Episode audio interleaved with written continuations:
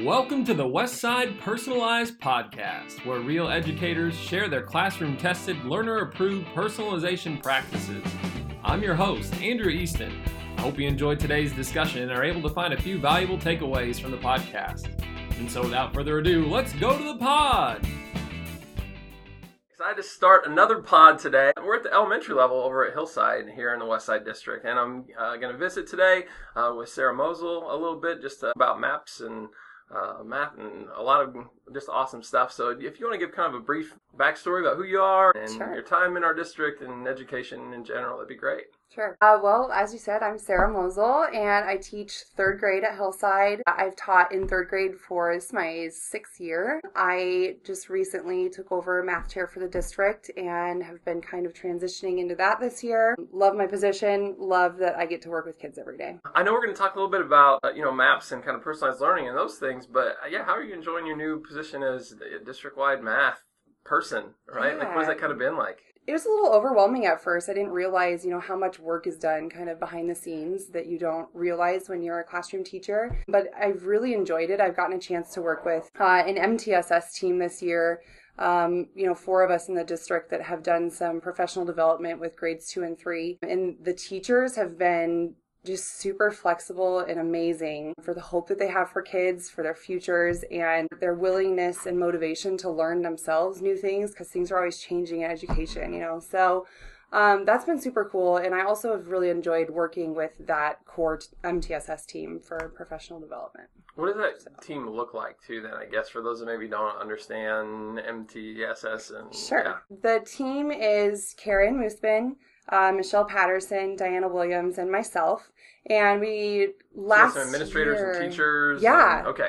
Uh, we had the opportunity, the four of us, last summer to go to North Carolina and do a training in math for about a week. And we learned a lot about what kids need for math, because the, the United States uh, is so much almost behind. I hate to say that, but a little bit behind the rest of the world right now. Um, a lot of people are teaching math conceptually and then focusing on the procedure part. And Um, in the United States, we, we tend to teach for kids to memorize, and we know that that doesn't help kids be successful later on. We get together, we plan things that basically we learned from North Carolina. We plan on how we can, you know, relay that information to teachers. And what we've actually found that's been super interesting is that what kids need is also what teachers need, because teachers, and, and me being one myself, uh, we learned a certain way that helped us to do the jobs that we're doing now, but the jobs in the future um, are going to look very different. And so kids have to be super flexible. flexible with their thinking, and they have to be able to have conversations. And so those are some of the things that we're talking with teachers about this year. We've been talking about, you know, how do you guide conversations? And it's kind of hard to guide conversations when you don't have that same background knowledge that maybe the kids are starting to grow up with. So, you know, when they're thinking about doing subtraction in eight to ten different ways, it's really interesting, because as a teacher, I I learned maybe one or two ways when I was younger. Um, so I'm almost having to relearn more information on top mm-hmm. of what I already knew from when I was younger. That's something that we talk about with personalized learning a lot, is just this idea of agency. Uh, and that that's got to be at the forefront, um, that it's about process sometimes over product, or at least focusing as much on the process as the product. Mm-hmm.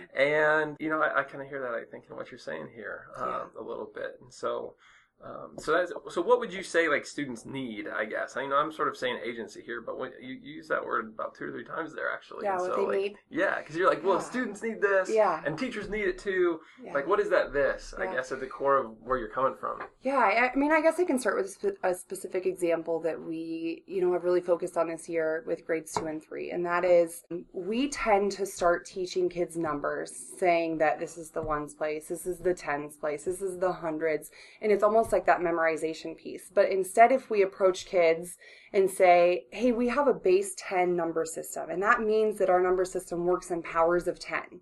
So if I have ten ones, I'm going to the next place value up, and that means that I have one ten. And so they start to understand those relationships between numbers. And once they get that, the things like, you know, we don't borrow when we subtract, because we actually don't ever give it back, right? And you, you just don't think of that stuff. We call it trading in or exchanging. We're really, what we're doing is we're trading in a ten for ten ones, or maybe we're exchanging ten ones for a higher value unit of one ten.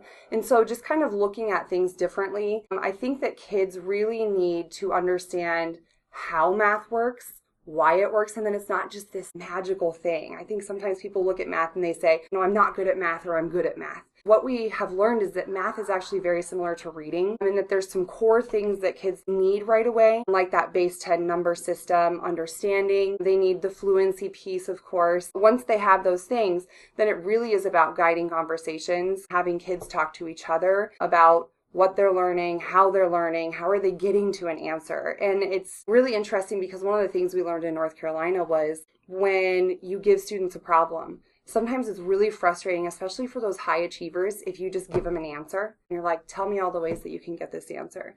Um, and that's that's really hard for some of the high achievers because they are so used to, here's an answer, let's move on, and let's keep going really quick. And so it's been kind of a learning curve for teachers, for myself, for our team, of like this, kind of what you said, like the slow down process. Let's slow it down, really think about our thinking, that metacognition piece. Because to provide those additional options, you have to then provide a breadth of ways in which to do any one thing, which ultimately, yeah, does lead to, you have to have more time. Like, there's yes. just not really an opportunity to go, hey, you can do it, one of ten ways, go. Yeah, yeah, exactly. Without really, like, scaffolding or, or supporting students in that. Where do you feel like that meets the personalized learning piece then uh, a little bit as you started to kind of like see, I don't know, so we can talk about the MAPS piece too right now mm-hmm. if you want, I guess. But I know that's kind of been, you're, you're in the implementation phase right now and experimenting with some new things. And so, yes. yeah, what does that look like uh, as you try yeah. to meet these needs through some of those personalized practices? So like you said, I'm definitely experimenting right now. Um, this is kind of me just stepping my, my foot in the water. I...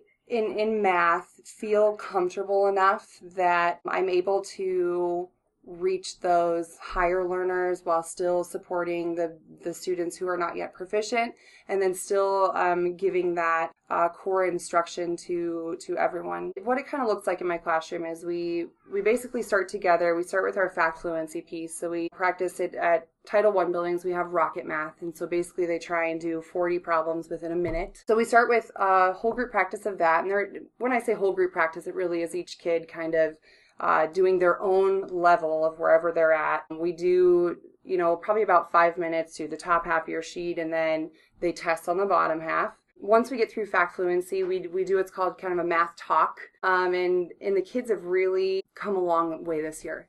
They uh, started out with math talks where it was like, they, again, like just want to get to that answer piece, right? So it's like, here's the answer. Oh, I got the same answer. I got the same answer. And so for a while, it was kind of frustrating for them because I'm like, nope, we're going to go back.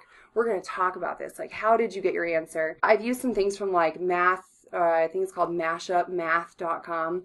Uh, they have some things, I don't know if you've ever seen it, where it's like a skeleton plus a scarecrow equals five. And then they have to figure out, you know, with all these like, a list of all of these things that really have no numbers. It's equations with pictures.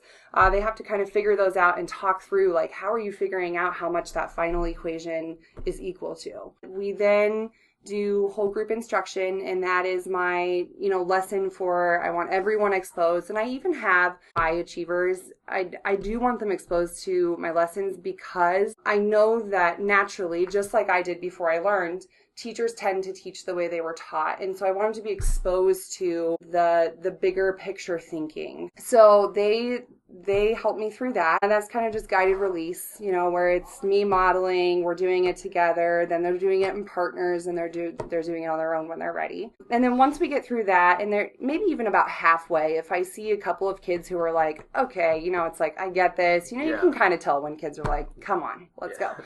I will release them, and they work on an app uh, called Khan Academy.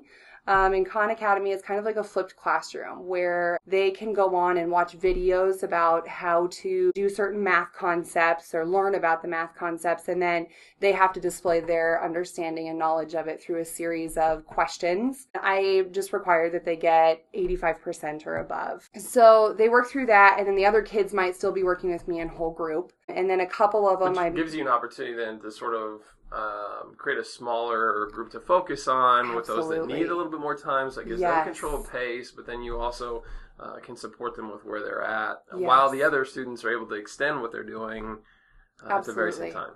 Absolutely. And I think too, it it's nice, you know, off of what you said, it it's kind of nice because those kids that are working on Khan, the other kids almost look like uh, relieved a little bit, where it's like, okay, we don't have to Keep go out of certain... Johnny. Yeah, right, exactly. Yeah, and, so... and that's what we talk about in our training also, is that you know, when, when we talk about technology as being one of the five elements of personalized learning, uh, it's not, hey, tech's cool, do more tech. It's, yeah. it's understand the value of tech and the pro potential that providing those resources for students is really to uh, to shrink the class size, mm-hmm. uh, allow to allow you to be in more places, or, or Khan Academy to be in places yes. um, that you don't necessarily have to be for students to still be learning, mm-hmm. uh, so that you can then have more of that yeah one-on-one small group opportunity, uh, and yeah. everybody can get get what they need, I guess. Sure. And so that's great that you got that going on. Yeah. So then from there.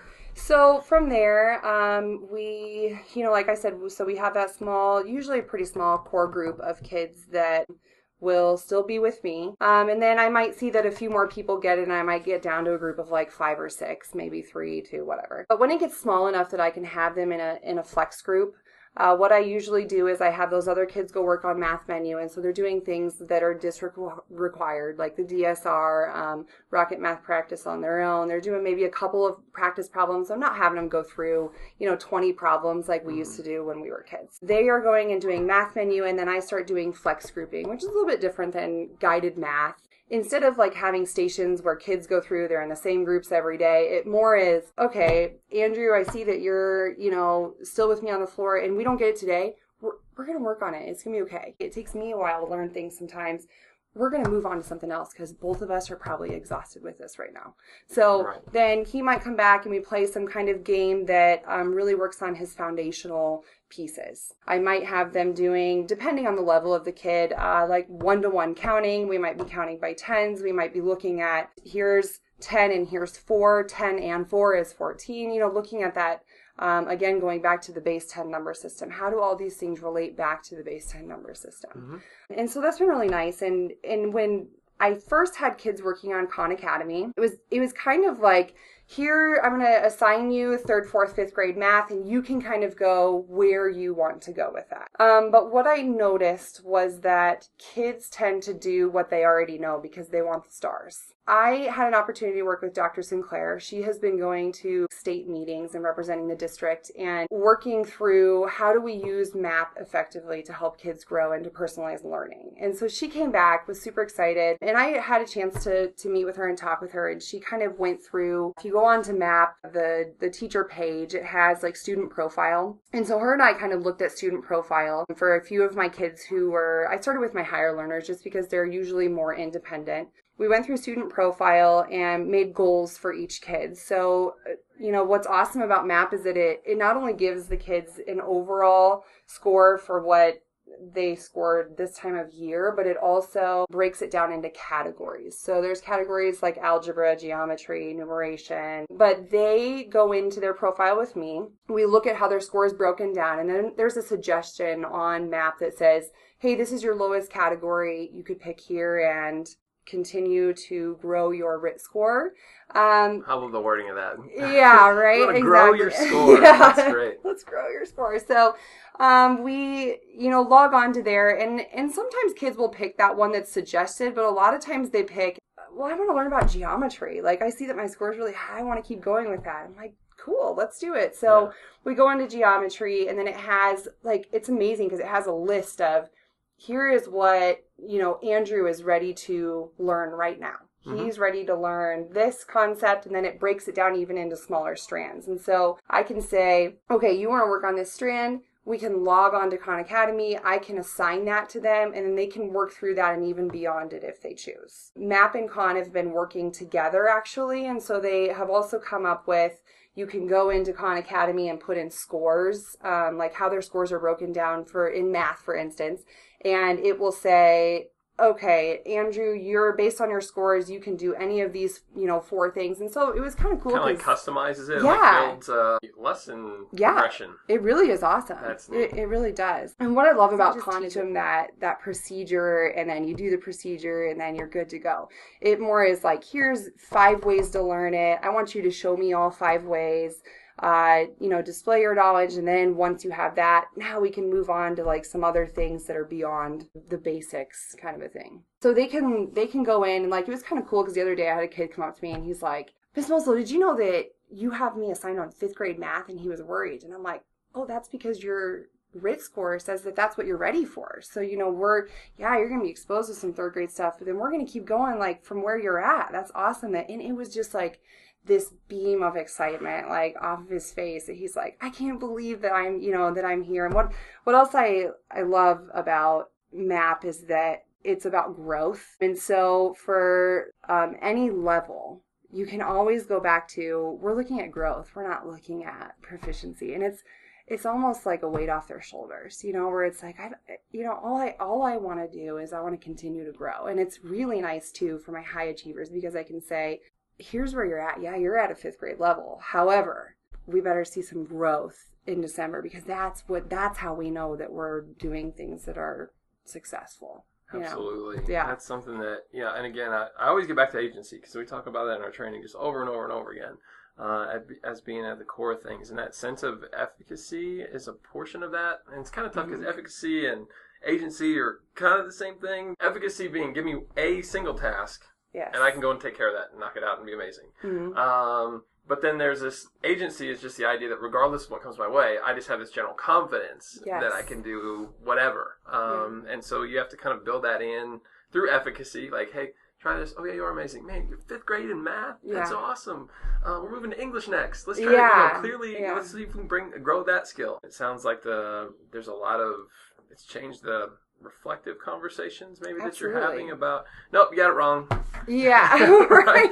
uh, yeah. Which can happen sometimes, yeah. I think, with math, where it's like. Absolutely. Uh, so what do you, what have you seen in that regard, I guess? How has that shifted your interactions and support of mm-hmm. students uh, in facilitating conversations after a missed problem or when, when they get frustrated? I would say that it's created or built excitement around math. Yeah, and another thing that they, um, that's been nice to see is, like, I have a bulletin board that has the four quadrants of what their, their R I T scores broken down into in math. And then say uh, I have you as a student and you say, I want to work in algebra. And I have pictures of each of the kids. And so I'll print out their picture and they know that they're working in algebra, and they might have three other friends working in algebra. And it just creates that excitement and that, that kind of almost group or collaborative learning. It's creating conversations between students. So right. it's been really nice um, and almost like, it's kind of a weird word, but like relaxing. It's been relaxing mm-hmm. in a way um, that I can guide conversations, but I don't have to be the only one in the room that knows the answer. Right. You know, and what an awesome benefit for the student who is forced then to explain their process to somebody else. So that's really that's really exciting also. And in that, I, I'm hearing, I guess, so I, I during our training get, speak specifically about flexible space and flexible grouping, and sometimes mm-hmm. I feel like the grouping portion gets left out somewhat of the thought process. We, we really talk space and Uh, yeah. Yes. First of all, space has got to be a lot more than beanbag chairs, high tops, low tops. Like there yep. has to be kind of an intentionality Absolutely. To it. Yeah. And then from there, as part of our process of well, what, how could you be intentional? We say, okay, well, think about the groups that are within your space. Mm-hmm. How do you make areas for those groups to exist for the learning that's taking place at that particular spot? Mm-hmm. Happens sometimes. Mm-hmm. People always think, and I like this this concept that you're you're saying, okay, here is your region, and here's the people that are there, and yeah. so know that these folks, yeah, are are on algebra versus geometry versus yeah. whatever, and so so collaborate with those individuals, and yeah, that gives them, like you said, a resource, like through the visual, you know, the way you've got that mm-hmm. kind of set up on your board is really yeah. neat. And it also creates, um, you know, excitement around, like if a student meets their goal. So they basically have like a goal sheet with me. And so how are you going to achieve your goal? Uh, how many days? And there's like ten boxes, a chance for two weeks. How many days do you think it's going to take you to complete that? And so when they're doing that time thing too, it really motivates them. And then when they meet that goal, they get like a gold star that is by their picture. And so it's not just them. It's like the whole class gets to celebrate and be like, hey, Andrew met his goal. This is so awesome. And it kind of, again, like creates that motiva- motivation among kids. And, and what has been so interesting is when I started, I thought, I don't want it to become like this competition. It, I have not seen any of that. I've been really surprised. The more that I talk with folks, teachers sometimes are so hesitant to, to do exactly what you're talking about, to have like some sort of piece that, that shows where everyone is at. But yeah. I think so long as it's not a, a negative yeah. to be in any certain place, And, and as long as the students recognize, they are very aware of their strengths and, and where they need to yes. grow. It kind of goes back to uh, at the beginning of the year, we, we do a lot of lessons on like our brains. Some people might be really strong in math right now. Doesn't mean, you know, that they're not strong. They might be strong in several areas, and there might be people who you see among you that aren't aren't learning as quickly as you, but they're still learning.